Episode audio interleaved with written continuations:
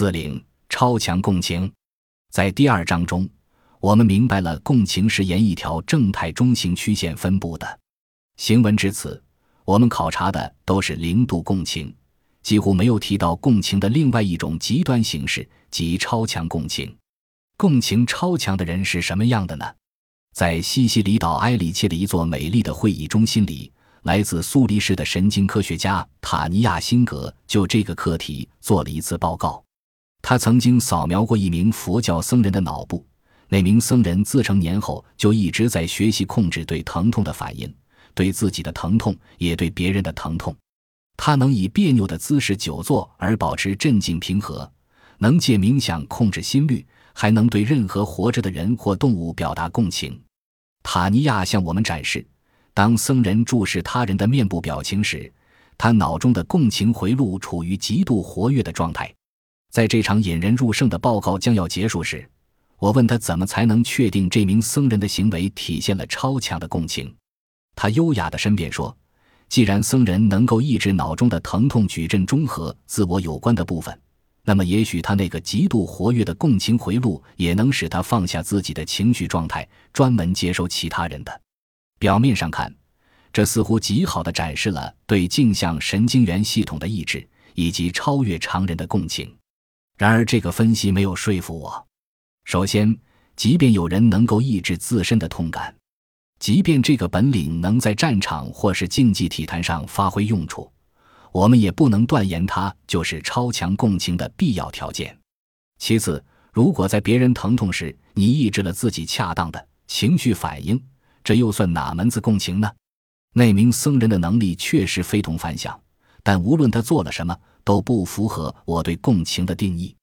如果你体验了一连串变化的情绪，先是快乐，继而痛苦，而一名僧人始终对你静静微笑，就好像在说“我接受你，不加评判”，我看那感觉会是相当奇怪的。至少当你正在经历痛苦时，你希望看到的应该是别人脸上的同情。因为那证明了他真的在关心你，而那名僧人超脱了正常的共情反应。在我看来，凭这一点，他就不配列为超强共情者的候选人。还有人想说服我，超强共情是一种令人不适的状态，因为对超强共情者来说，只要身边有人经历痛苦，甚至听说有人经历痛苦，他都会跟着陷入痛苦。要在情绪上响应这样大量的悲痛，你会感到难以招架。甚至陷入抑郁，尤其是如果别人的某种情绪会诱发你的镜像神经元系统产生相似情绪的话，我认为这是一个有趣的想法。超强的共情或许反而会使人无法适应环境，但我对这个观点同样是怀疑的。因为一个人如果被强烈的情绪压倒，以至于连自己和别人的情绪都无法分辨，那我们怎么还可以说他有超强的共情呢？一个人处在这样的混淆状态，他或许就只有困苦，没有共情了。前面花了一些时间探讨，我认为超强共情不是什么，接着就必须说一说我认为超强共情是什么了。还记得第二章提到的汉娜吗？这位心理治疗师能够迅速体会任何人的情感，并能将这些情感化作敏锐而精确的语言。在我看来。他很可能就是一个共情机制达到了六级的人。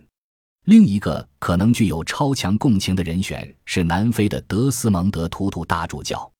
最近有一部纪录片探讨了他在南非反种族隔离斗争中的杰出贡献。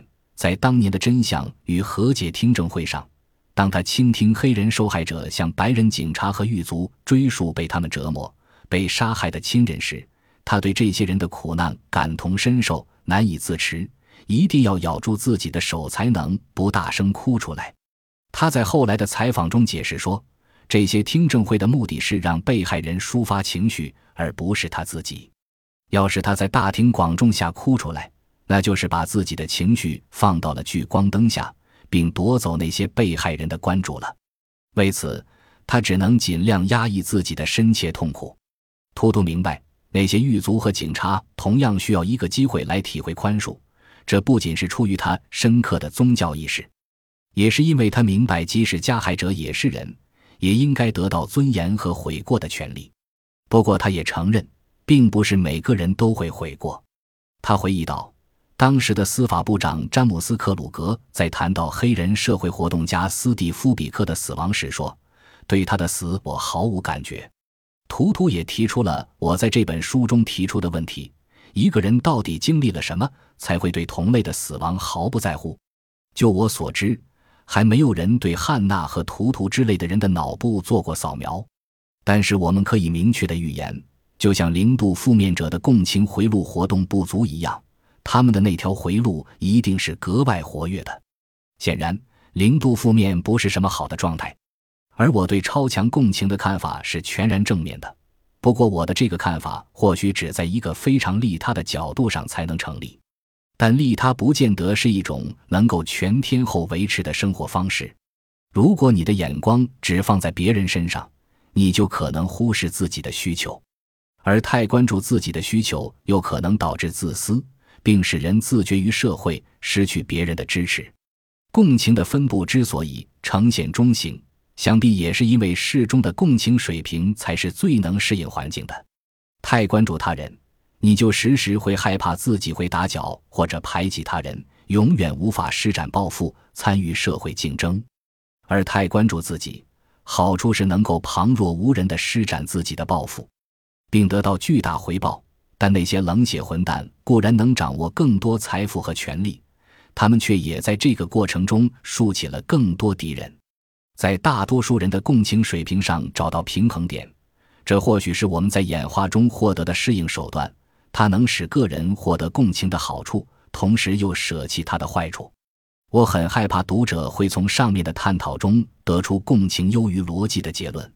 共情和逻辑各有自己的价值。这一点，我希望我已经做了令人信服的论证。在讨论零度共情正面性时，我们已经明确的看到了逻辑的价值。而说到解决问题，许多情况显然都需要逻辑和共情并举，两者并不是互相排斥的。对于家庭、职场和国际关系中发生的冲突，用逻辑和共情的组合来解决，都是很值得称道的做法。这一点本来显而易见。我们却仍要重申，因为共情在许多场合都受到了冷落。我对共情减少的定义是一个人不再把另一个人看作有感受的人，而是把对方当作物品来处理。但是你大可以反问：我们不是时时都在这样对待彼此吗？我们享受友情，因为朋友能给予我们什么；我们享受性爱，因为对方的身体是我们获得满足的工具；我们雇佣别人。